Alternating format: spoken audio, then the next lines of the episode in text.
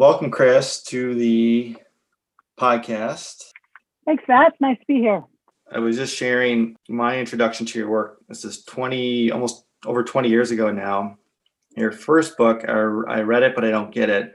I was um, a newly minted fifth and sixth grade teacher, and I realized I had to teach readers and not just reading as a subject area. And I wasn't sure what to do. And so I found your book and uh, I read it a couple of times. I had so many post its in there, kind of uh, taking to heart what you recommended. The text was much thicker with all the post it notes inside of it um, after I'd read it a couple of times. So, um, but I've enjoyed every one of your books since then. Uh, your newest one is Why Do I Have to Read This? Literacy Strategies to Engage Our Most Reluctant Students. So tell me if you can tell us what, what prompted you to write this book?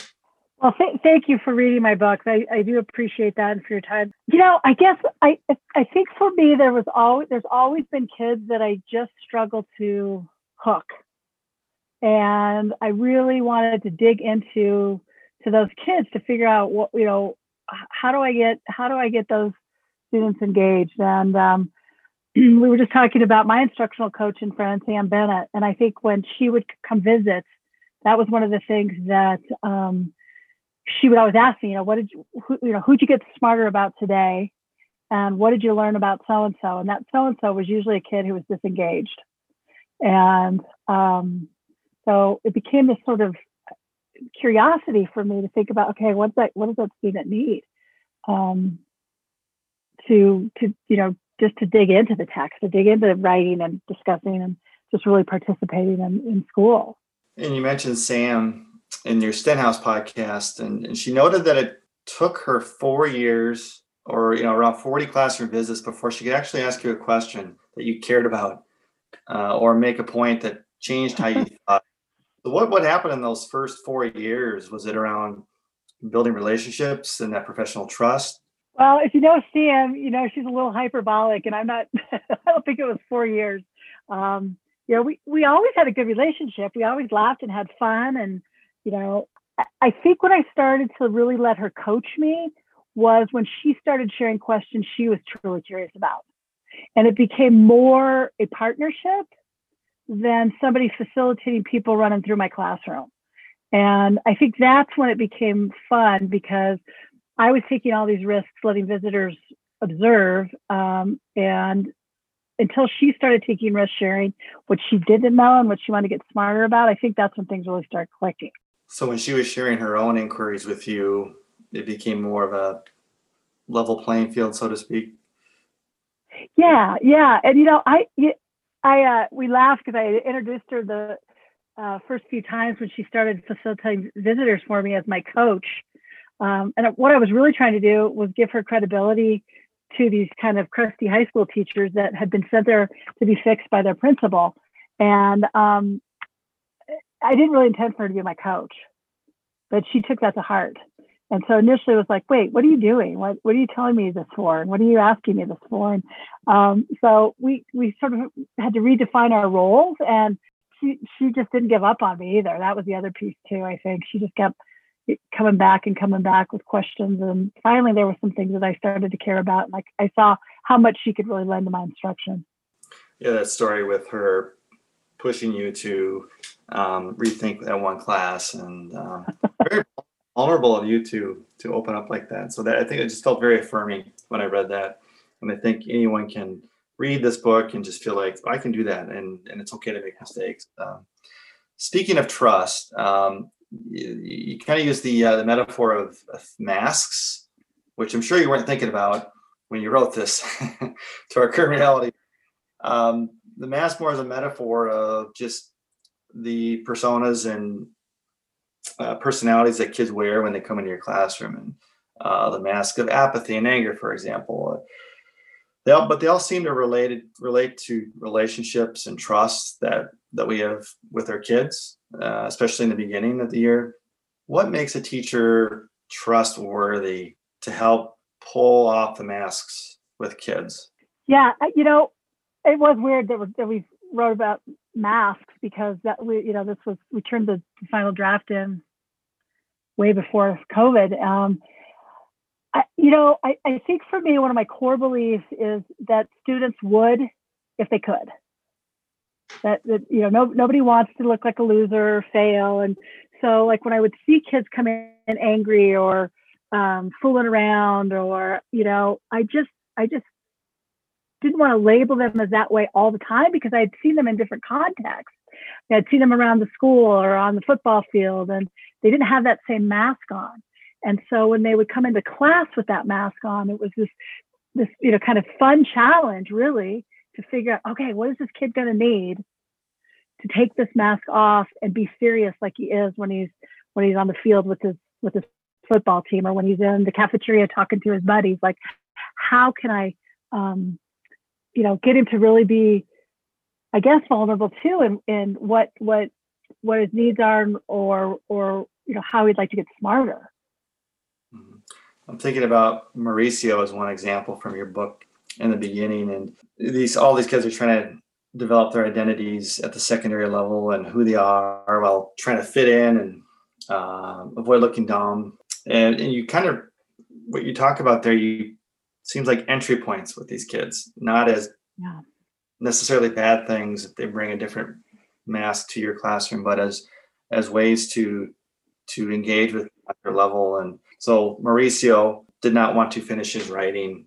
You know, he was done, but you presented an authentic audience to him, and that engaged him to uh, write a better piece through the writing process. Can you say more about that? Sure. Yeah. Um, yeah. maurice was a was a really great kid. Um, but he really just intended to graduate from high school. Part of it was because he was undocumented, and so college really wasn't an option um, at that point for him. He was just trying to get by with minimal effort. And so when I think about myself, like like when I'm just trying to get by, or when I'm doing something that I don't like to do or that's hard for me to do, I've got to have a real reason to to dig back into it.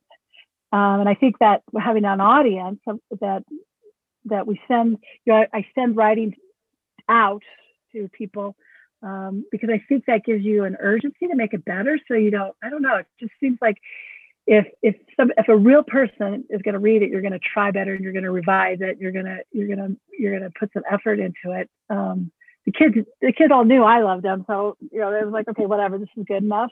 Um, but but for other people, that seemed an, an authentic audience seems to lend some um, urgency to kids wanting to redo and revise. So then that leads into kind of the heart of the text is developing curriculum curriculum that you can anticipate CYA uh, was an interesting approach. You have expectations for kids, right? And, and but sometimes those can be reflected in in our curriculum. And so, how does your approach with curriculum so that we're not, I guess, selling them short? How does your approach to curriculum CYA help you keep your expectations high well, I read when I was writing the book, Sam gave me a little excerpt from um, Stephen Wolk's book, Being Good. And um, he cites two researchers in there, Demarest and Lecomte, and their definition of what curriculum was. And I didn't really know the curriculum was everything teachers do. I just thought it was, you know, the stuff you had to read or write or view. I didn't realize it, it, you know, could also be the way you arrange the seating in the room or talk to kids. And so um, it sort of opened my eyes that curriculum is so much bigger. And so we were, we were, um, Sam and I were sitting there doing a little revising. She helped do the major editing of this book. Um, and she said, okay, when you go in to do demonstration lessons, how do you prepare for these kids that you've never seen before? Like, like how do you plan for that? And I just looked at it and I said, well, I got to cover my ass. And we'd start laughing at CYA.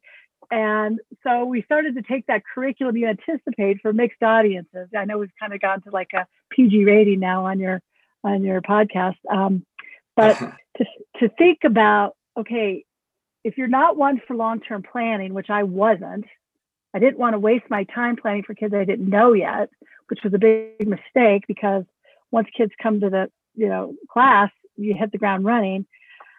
I realized that if I did a little bit of long term planning, it was going to give me more time um, in class doing individualized teaching or, or instruction because I wasn't trying to coax a kid into doing what I wanted him to do.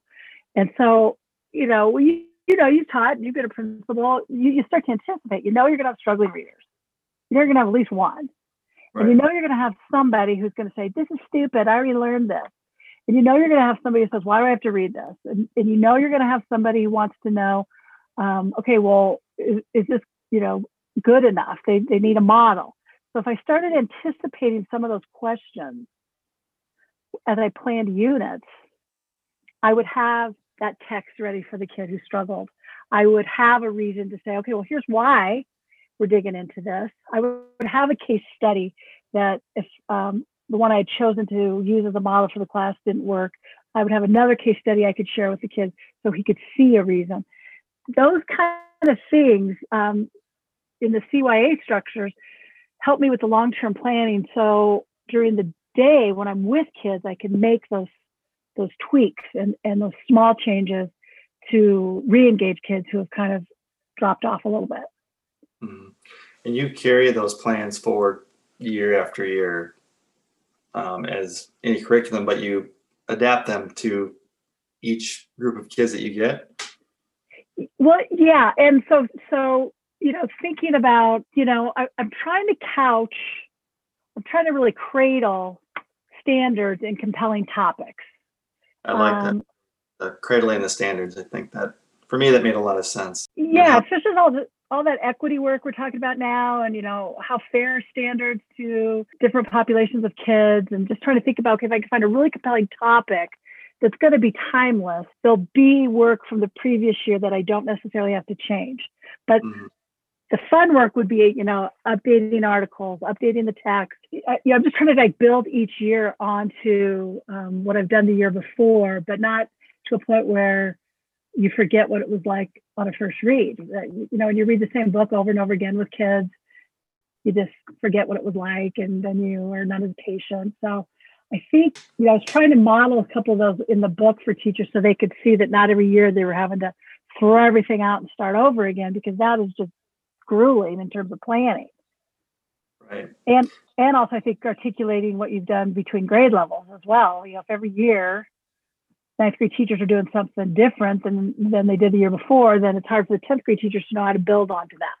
hmm So you want that articulation through throughout the grades too. Is there a, a tool or a template that you like? Just more. That was one thing I was wondering too. Is what is this?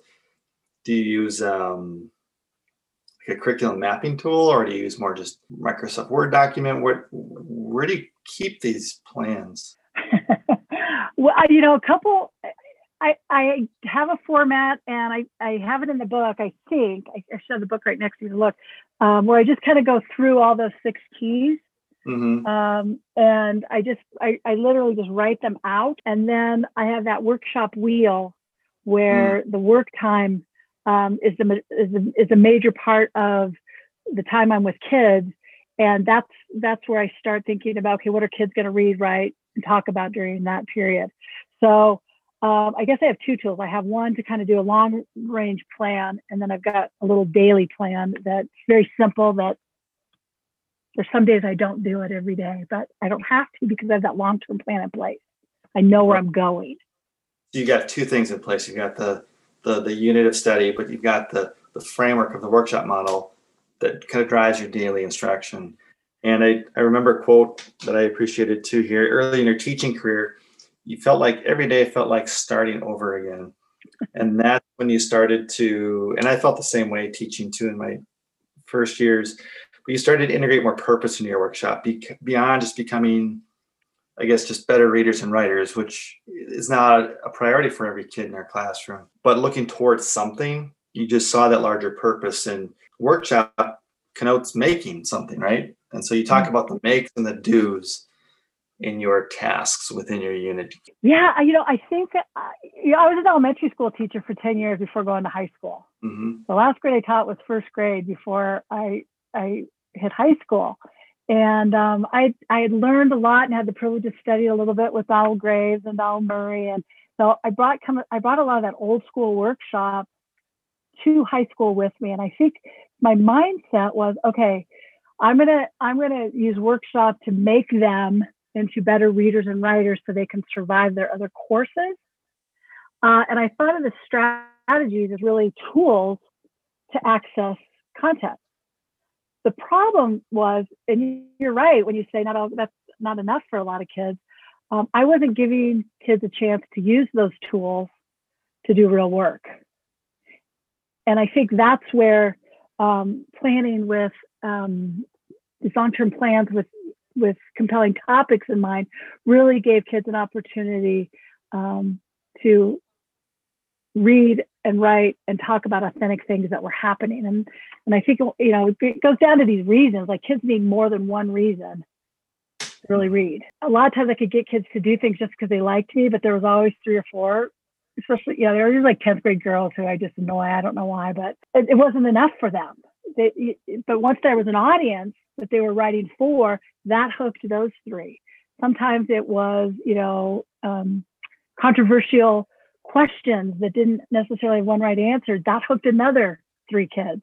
Um, choice of text hooked another few kids. So I started thinking about, okay, how, how can I give kids more reason to, to read and write? Um, and I think then that's when the workshop really started coming alive. They were making things that they saw purpose in. You seem to add more structure to a workshop model in a sense, in terms of your long-term planning. I mean, you you you're very fluid in, in your daily instruction, but adding more maybe entry points, I guess, to to the unit of study itself. Eh, it, that, that was what I took away from it. Yeah, I interview people all the time, formally and sometimes and more informally and I just started realizing how many people just didn't choose to read or like to read. And it didn't matter if you gave them, you know, the hottest YA book there was or the best seller on the New York Times. Just because you said it was a good book, that wasn't going to be enough. Um, especially when I would talk to to men or young men, they were like, "I want to read for a reason. I want to read to be able to do something."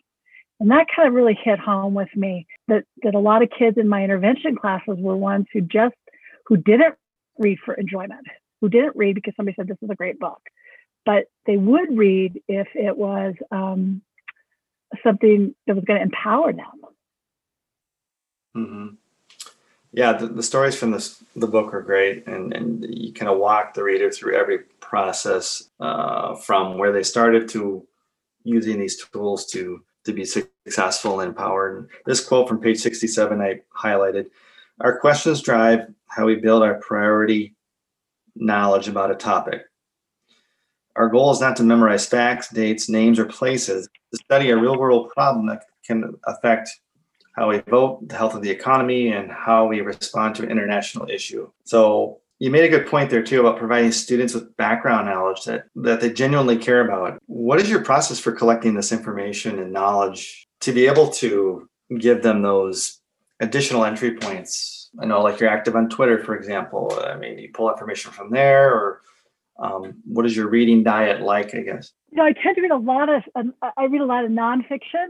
I read a lot of newspapers. Um, I, I i don't read as much fiction as, as i probably should um, because I think I'm I'm like some of those young men in my classes. I like to read to get smarter about something, um, and I think that whole background knowledge piece is is um, so there was a study I read by Hattie and Yates, and they talked about how background knowledge is um, like the number one predictor of success, and the faster you can assess what kids know, the faster you can build it so they can go deeper. And I thought, okay, so, what would that look like if we were trying to build background knowledge about an issue that you didn't have a lot of information about? So, what I write a lot about in the book is Syria. And I had just kind of heard snippets of the Syrian refugee crisis, and I didn't really know what it was about. Um, but I thought, okay, I, I, think that would be a that would be a really interesting unit to build. Um, and and while I'm building it, I can watch how I build my own background knowledge, and that will inform um, how I share with you know what how I can teach kids to build their own.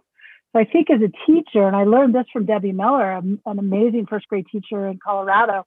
Um, Debbie said, "My job isn't to build background knowledge for these first graders.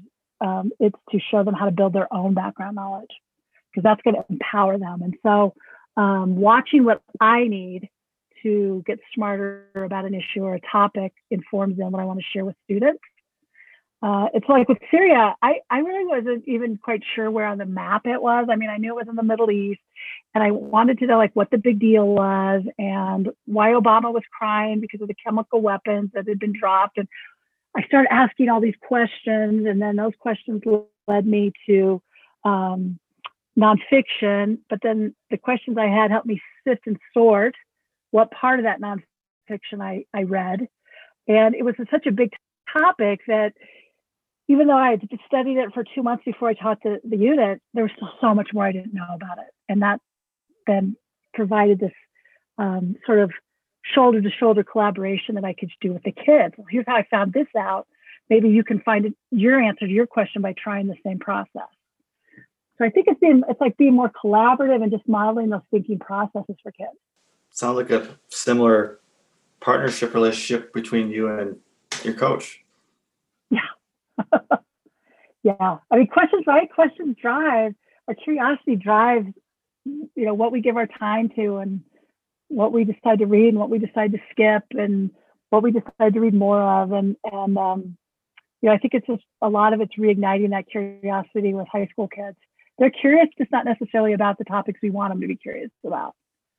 So we have to create that curiosity.